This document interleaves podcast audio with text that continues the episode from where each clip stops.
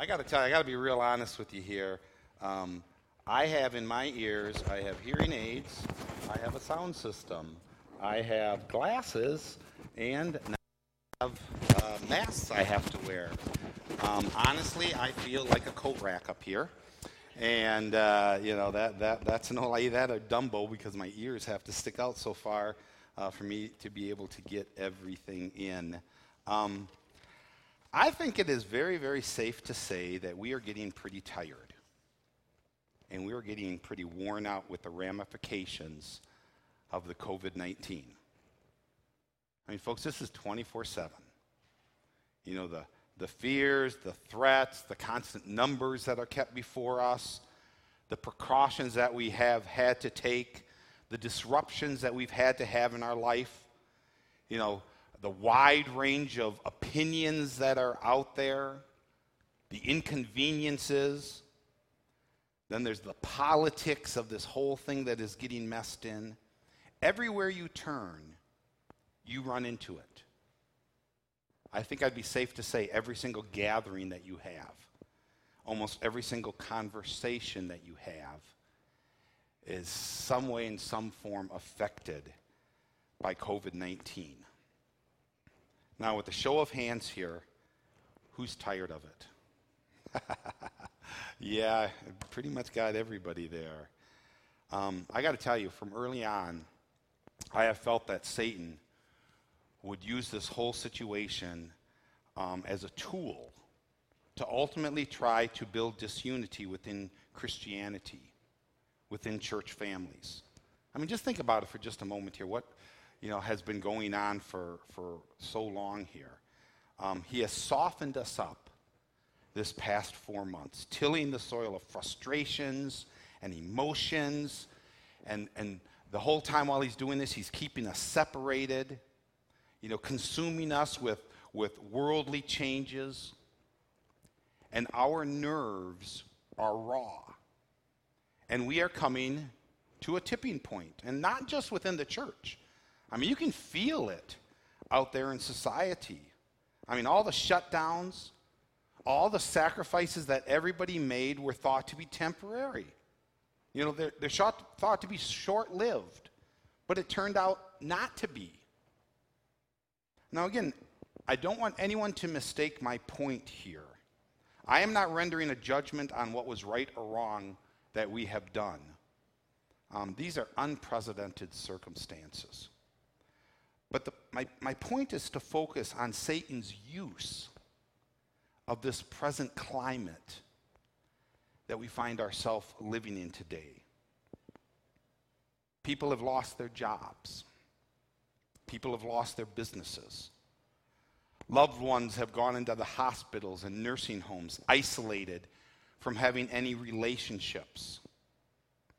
Some of our loved ones have been made to suffer and die alone and then their families having to, you know, postpone, you know, even a time of memorial and, uh, you know, that, that, that time of, of healing. There's so much anxiousness out there. People's retirement portfolios have been pummeled.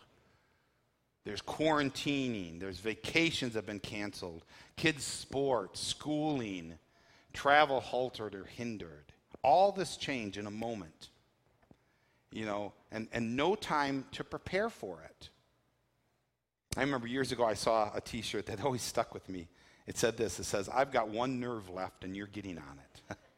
and, yeah, I mean, isn't that pretty accurate? Probably that we could say for a lot of us, a lot of the time. And we are not immune from this in the church family.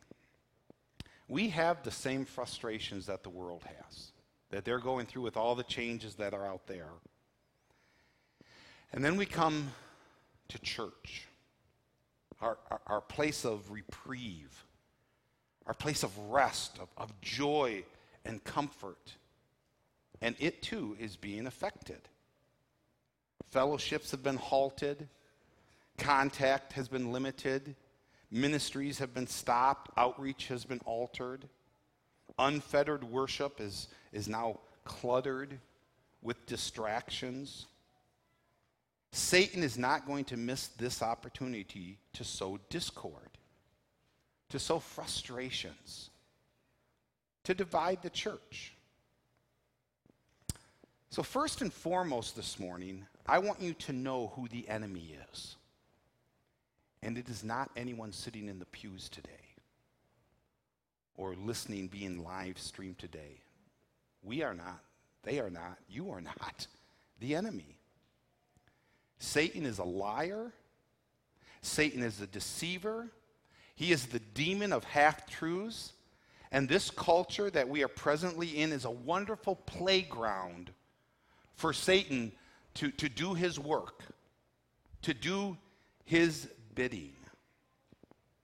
Well, today, this morning, I want to give you a very simple challenge. A simple challenge for us to focus upon as we navigate these perilous territories that we are in today. Two words I'm going to emphasize, and two words I'm going to talk about here. The first word I want to talk about is the word grace. The word grace. And, and before I even go on here, I want to, th- I want to thank the worship team. Um, I, I think I told them Wednesday or maybe even Thursday what was I, I was going to speak on. And I know they changed everything and all of those songs to talk about grace and to remind us of God's grace. Grace is so important to us. And if we cannot show grace to one another as we navigate this strange waters, we are doomed. Because, folks, it doesn't matter if your opinion, if my opinion on something is 100% right. If we do not exercise grace in it, then we are doing Satan's bidding. We are a people, we are a church, we are a faith that is founded on grace. Let me give you some verses. 2 Corinthians chapter 8, verse 7. But just as you abound in everything, in, in faith and, and utterance and knowledge, and in all earnestness and in love that we, we desire, inspired in you, see that you abound in this gracious work also. Don't forget, don't leave it behind. And all of your knowledge and teaching the truth and, and all of the faith that you have, don't forget, abound, overflow in grace. Ephesians 4 7 says, But to each one of us, grace was given according to the measure of Christ's gift. So a, a special grace has been given to us as believers. Remember that. 2 Timothy 1 9 who has served us and called us with a holy calling, not according to our works, but according to his own purpose, and grace which was granted to us in Christ Jesus from all eternity. Grace that was granted to us from Christ Jesus. Then finally, James chapter 4, verse 6. But he gives a greater grace. Therefore, it says, God is opposed to the proud, but he gives grace to the humble. Our God is a God, our faith is a faith of mercy and grace. And believers in Christ have been given this special dosage of grace that, quite honestly, the world doesn't have. I mean, they've got grace that, you know, it's part of, uh, you, you know, humankind. But it's very clear that when a person genuinely comes to Christ, that there is a special grace that has been given to them. And, and it's not just a command, you know, to have grace, but God has given us also the means and the ability to have God's grace if we want. If you want to plug into it, if you want to have that grace, that grace is available to you today if you are a child of God. And, and Satan wants us to get our eyes off of that. And it's easy. You know, we are just getting worn down and, you know, picked away, pecked away at everywhere we go. And Satan wants us, our eyes on that and not on grace. Now, again, let's be honest with ourselves. All this was thrust upon us with little warning, virtually no time to prepare for this. We are being faced with decisions that affect our faith that affect our mission, that affect our vision, the direction, the identity of, of who we are as Christians. And quite honestly, it was easier early on. Everybody thought it was temporary. You know, you know, you know, shut down everything, you know, for three weeks, you know, flatten the curve, all of those sorts of things. But now it's five months. You know, we're into five months in this. We are tired. We are worn down by this. We, we haven't been meeting regularly. We haven't been serving, you know, together, side by side, face to face, you know, freely, unimpaired worship. Everything we do, everything that we do as a church has to kind of be filtered through this whole situation here. And to add to this, we're being isolated. And during this time, our sin nature calls us to circle the wagons and filter everything that's going on, everything that's touching us through questions like, well, how is this going to affect me personally? And things like pride and ourself and, and our ego.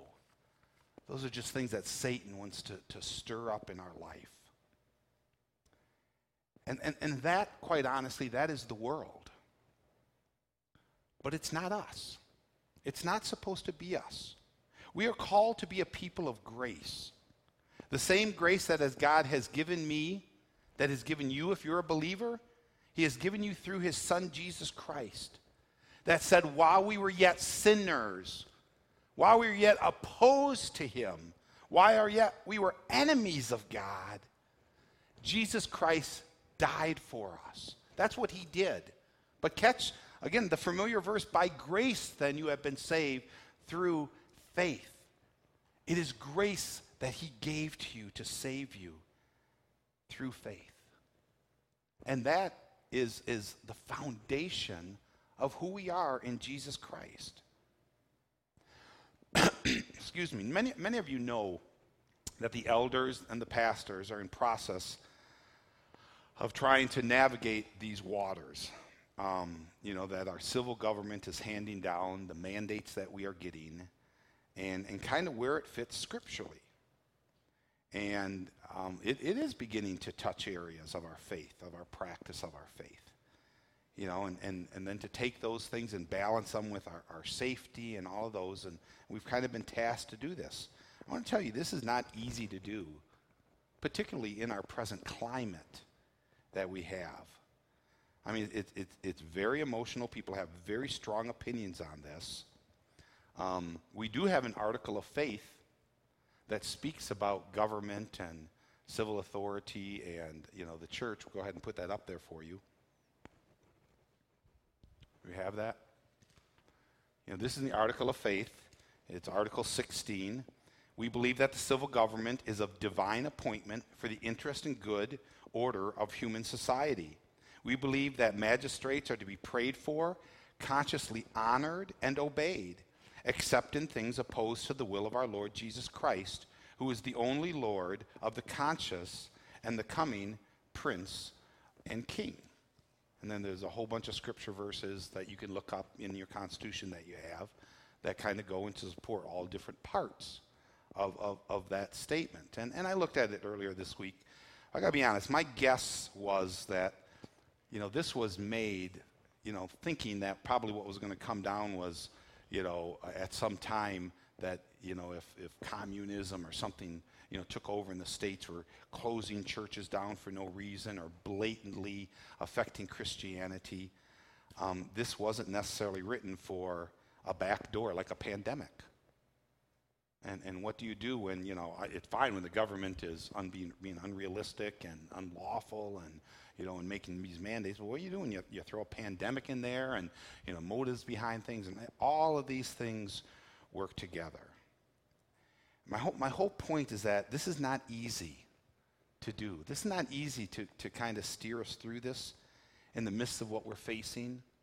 I mean, just look out at Christianity. If you follow anything going on, I mean, you, have got in California where, you know, the churches have been closed, you know, singing, other things have, have you know, kind of been halted, outlawed. And, you know, you got John MacArthur, who uh, his, his Church of Grace, you know, has taken a stand, and they're meeting um, in defiance of the mandates. And then on the other hand, what about a month ago, you had Andy Stanley, who you know basically announced that they were just going to keep their churches closed till the end of the year They never ever reopened. They've been doing everything online since the very beginning. So, you know, they're going to be looking at about 10 months of not meeting in person, but, but meeting online. Um, y- you've got all these extremes, even out there in Christianity.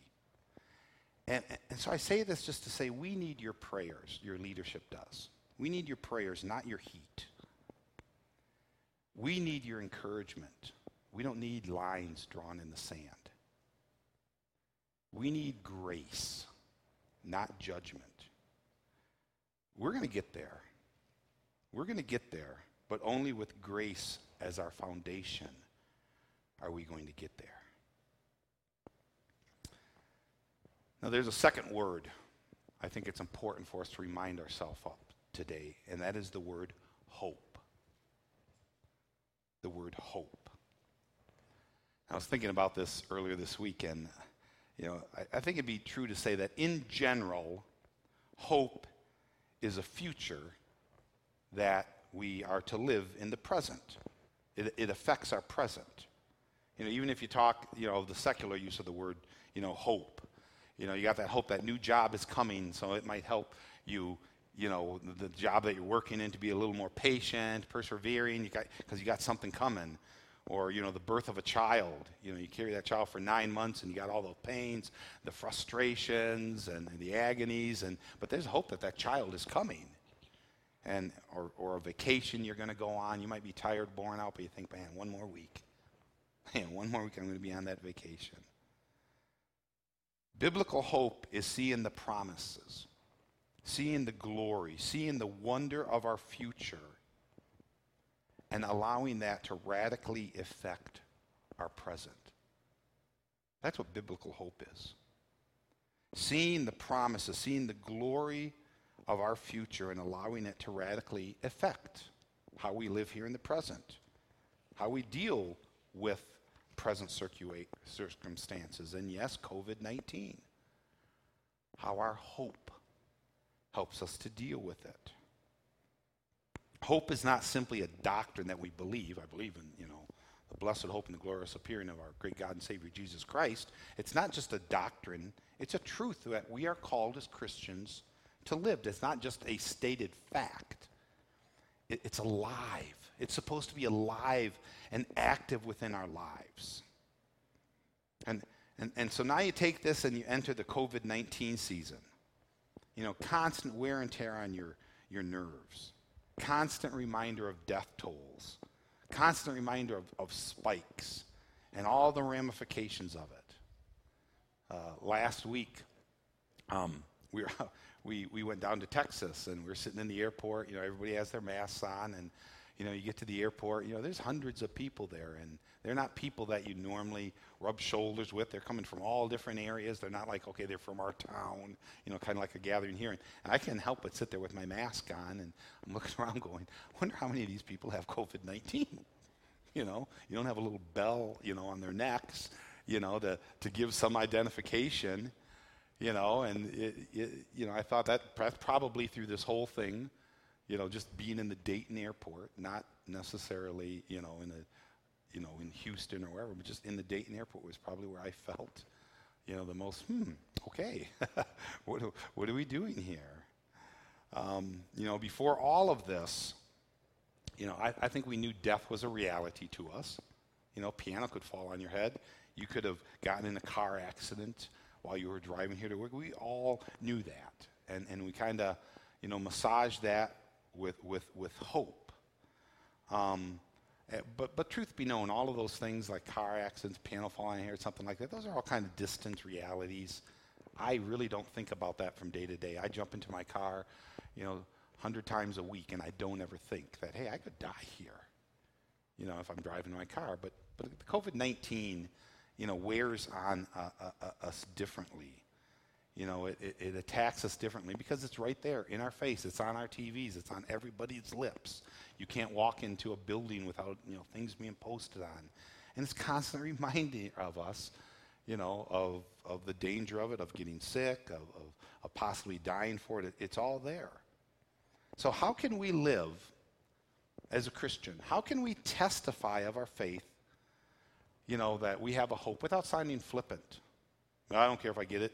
You know, I know if I die, I'm going to go to heaven. And, you know, sounding, you know, like it doesn't matter. You know, when we take precautions, you know, does that mean we're showing a lack of faith in what God can do? These are, these are valid questions. Very early on, um, uh, you know, the, the, well, let me, let me double back here. Let me ask just how we are doing as Christians, living in this environment, living in this atmosphere. How are we doing? How are you doing personally? You know, I, I haven't yet seen it uh, seep into some places of our church. I haven't heard anyone yet say, if you were to get COVID 19 today, do you know whether you'd go to heaven or hell? You know, I mean, we, you know, we haven't yet, that hasn't permeated it, but, but it's there. Early on, I saw an article, and it was on Facebook, so I'm sure it was real. Um, you know, so it said, Pastor who proclaims his trust in the Lord dies of COVID 19. Pastor who proclaims his trust in the Lord dies of COVID 19. And you can guess the general tenor of that article, of what it was going to write. Like, you know, Christians think that they're so protected from it, that God is, you know, he proclaims God is greater than the COVID 19 and all of those sorts of things. And, and, and then he kind of, you know, it, it, ends up taking him and kind of the irony of that. Kind of reminded me uh, this past week as I'm in the book of Kings uh, in my devotions and to the point where the Assyrian king, you know, just, just, you know, taunted Israel. You know, no other God has stood before him. Why do you makes you think your God is going to come to your rescue? You know, God has sent me here to execute his judgment, and on and on. You know, and, and how wearing that must be. Well, let me give you some verses for this, just to talk about how we can be people of hope. And how can I, I live my hope and not come across as flippant or not come across as fearful, excuse me, in what I'm doing? All right, first of all, let me give you uh, some verses. Philippians chapter 1, verse 21 through 24. We'll place it up there for you. It says, For me to live is Christ. We haven't problem. There we go. For me to live is Christ, and to die is gain. But if I am to live on in the flesh, this will mean fruitful labor, labor for me, and I do not know which to choose. But I am hard pressed from both directions, having the desire to depart and to be with Christ, for that is much better, yet to remain on in the flesh is more necessary for your sake. In other words, you know, Paul knew that, you know, God wanted him to stay. I mean, Paul knew that, hey, to, to, to depart and go to heaven, that, that would be glory. But he knew that he still had a ministry. He knew that he still had a purpose. That's why he goes on in, in verse 25 and he says, Convinced of this, I know that I will remain and continue with you for all your progress and joy in the faith. Paul knew God wanted him to leave that matter into God's hands, to try to live to serve him. That's a way we honor God. You know, we honor God by saying, God, I, I trust you. I put this in your hand. Use me as long as you want down here and take me whenever you are ready. And, and I'm not going to mesh those two. I'm not going to fight the one and hold on to the other, or I'm not going to, you know, increase the one, you know, the, the, the chances. I'm going to leave that into your hands. This is an offering of love that I give to God to say, you know, it, it's in your hands. I had a brother years ago, I still have a brother, um, I guess. Uh, my brother, um, as we were driving, uh, he said to me something like, Hey, well, if heaven is so great, then why don't Christians hasten it? Why don't Christians hasten, you know, the end of their life? Why don't, you know, why don't they just commit suicide and go to heaven? Because if heaven is so great, and, and honestly, that is a fair question. Why should the church take any precautions to protect ourselves if giving COVID would take us to a better place? Why should I do anything to stop you going to a better place? And the answer is what Paul wrestled with before God in Philippians 1 21 through 25. You know, and he came to the conclusion because God may not be ready yet for you to go. And my great act of submission, my great act of love to God is to say, I place that in your hands. I place that, and, and there's no guilt Absolutely none whatsoever on our part. If we do what God wants us to do, and something would happen and someone would get COVID 19, and, and people would become sick of it, and, and God forbid somebody might die from it, our sorrow would be the same as, you know, if they had a car accident on the way home or if they died from cancer or something. But this whole thing of, you know, how, you know, you know, we're taking precautions and showing faith and all of that, you know, it comes to us to just say, you know, it's in God's hands. I'm going to do all I can to live. I'm going to do all I can, you know, so I can serve God here until He's done with me. And I place that in your hands. You know, he says, Convinced of this, I know that I will remain and continue with you for all your progress and joy in the faith. I don't do this for me, I do this for you. God may not be done with you yet. And what a great act of love and submission to Him to say, God, it's in your hands. So I want to leave you with four truths, and you don't have these in your outline. Um, but I'm going to leave you with four truths. Actually, the, the elders have been working on um, some kind of positions and wrestling through those. And, and one of these positions, I want to share with you some of the verses that I have from them. First and foremost, fourth truth that we need to remember in the midst of this whole thing that God is sovereign. God is sovereign over all. In Ecclesiastes chapter 9, verse 1, it says, For I have taken all this to my heart and explain it that righteous men, wise men, and their deeds are in the hands of God. Man does not know whether it will be love or hatred. Anything awaits him. I mean, we might wring our hands, we might worry about it, but in the end, it's in the hand of God. God is sovereign.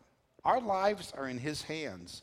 Isaiah chapter 4, verse 6, or excuse me, 46, verse 9 and 10. It says, Remember the former things long past for I am God and there is no other. I am God and there is no one like me, declaring the end from the beginning and from ancient times things which have not been done, saying, My purpose will be established, and I will accomplish all my good pleasure. God is sovereign, and to trust Him to say, God is going to, His purpose is going to be carried out in this. I don't have to like it. I don't have to necessarily humanly like the direction or the choices that God makes. You know, I'm not His judge. I am his servant. We humble ourselves before him. And then the greatest honor is, is just to, to give him his sovereignty and allow him to have that. Second truth we need we should seek him in all things. We need to seek him in all things. It's not just a matter of trusting God as sovereign and everything, but in, in everything that we're doing, we need to, to seek him in all things. James chapter 4, verse 13 through 15. It says, Come now, you who say, Today or tomorrow we will go to such and such a city and spend a year there and engage in business and make a profit. Yet you do not know what your life will be like tomorrow. You are just a vapor that appears for a little while and then vanishes away. Instead, you ought to say, If the Lord wills, we will live and also do this or that. There needs to be a, a reckoning with us between, before God in the midst of all of this of to say, God, my hand, life is in your hands. I'm, I am seeking you in this. I am seeking your guidance, protection. I'm trusting you. I'm trusting your working. We should seek him in all things. If God takes me, so be it. You know, you know, if God doesn't take me and leaves me here, so be it. He has a purpose and a meaning for us. Third thing, third truth, our hope that we seek is in Christ. We'll talk about this a little more. We talked about it earlier. But our hope is in Christ. Let me give you some verses. Psalm chapter 20, verse 7 says, Some boast in chariots, some in horses, but we will boast in the name of the Lord our God. Have you been doing that during this time? That God's name is on your tongue through the midst of this, through sharing? I mean, we, we almost feel hesitant sometimes to share because we feel, you know, the, the, the circumstances are overtaking us. It doesn't seem like God is in control or on the throne. No. I mean, these verses were, were, were stated in the midst of battle, in the midst of calamity, to ma- basically say it doesn't matter whatever other people trust. I'm going to trust in the name of the Lord, my God. Psalm 33, verse 20 through 22 says, We put our hope in the Lord. He is our help and our shield. In him our hearts rejoice, for we trust in his holy name. Let your unfailing love surround us. Lord, for our hope is in you alone. We put our hope in the Lord. You know, and, and that's something, again, we're, we're, we kind of got sides of the coins here to look at. Um, I hope your hope isn't in our government. I hope I, you've got to fight through this. And I'm not saying that we don't, you know, obey the things and we don't take the precautions and all of those sorts of things. But you need to fight through that. That as Christians, that we're just not out there. Our hope is in the government, you know, and and that's how we look like we're living. You know, we can make the decisions. We can, you know, follow protocol. We can do all of those things, but our hope is in God. It is not in man. Ephesians chapter 1 verse 18 says, "Pray that the eyes of your heart might be enlightened, so that you will know what is the hope of his calling." What are the riches of his glory, of the inheritance of its saints? It's a calling for us to, to, to seek God in this. You know, get back centered, that there is our hope. You know, we're not looking to the news every day and hoping for, you know, some solution to come from our governments or, or from our president or from our doctors or something. Our hope is in the Lord. And we need to filter everything through that. Number four, truth. Even amidst pain, that God is working even amidst pain, God is working. 2 Corinthians chapter 6, verse 10. As sorrowful, yet always rejoicing, as poor, yet making many rich, as having nothing, yet possessing all things. You know, we know that, that, that again, God is working in all situations. We might be, you know, they, as a verse say, you're poor, yeah, we are rich, having nothing, possessing all things that, that you know, truly matter. And we need to get back to that.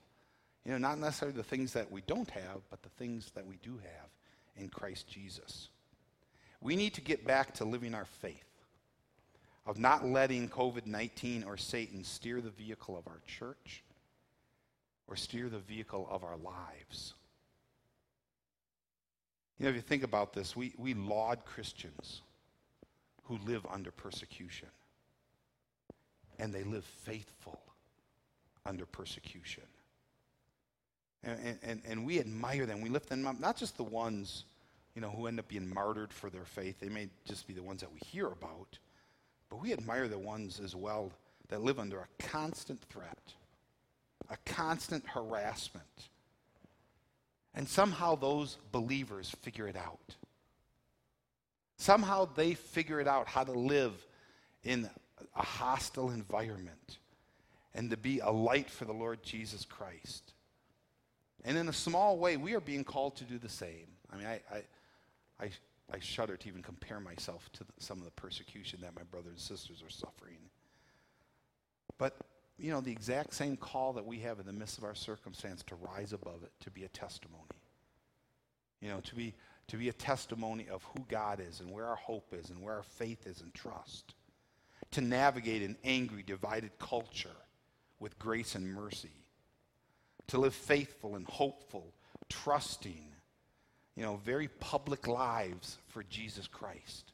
To be able to do that during this time. We got to get it figured out. You know, not just as a church, but personally. We need to get this all figured out. That this trial that we're going through is an opportunity. You know, yes, it's not a choice that we have right now, but it is an opportunity for us as Christians.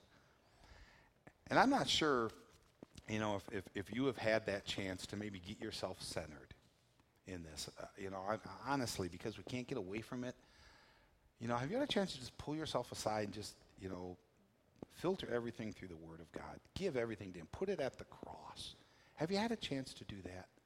Well, I'm going to give us a chance this morning. Kathy, if you can go ahead and come up. She's going to play the piano for us here, and I'm going to give us a time to do some business with God and actually talk about to God. You know, in, in this area of grace, in this area of hope.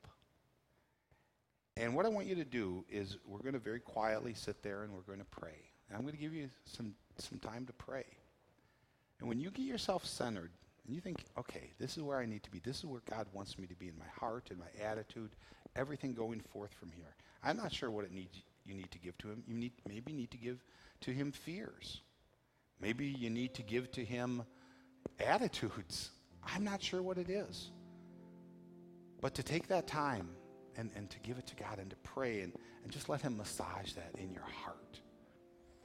And I'm challenging you to stand with me today that when you are done praying, when you are ready, you say, I, I think I have myself, God, I, am you know, I may have to do this a hundred more times before this is over, but right now, I'm there. When you are ready and you have prayed, I invite you to stand and just stand where you're at and give other people that time to come to that place.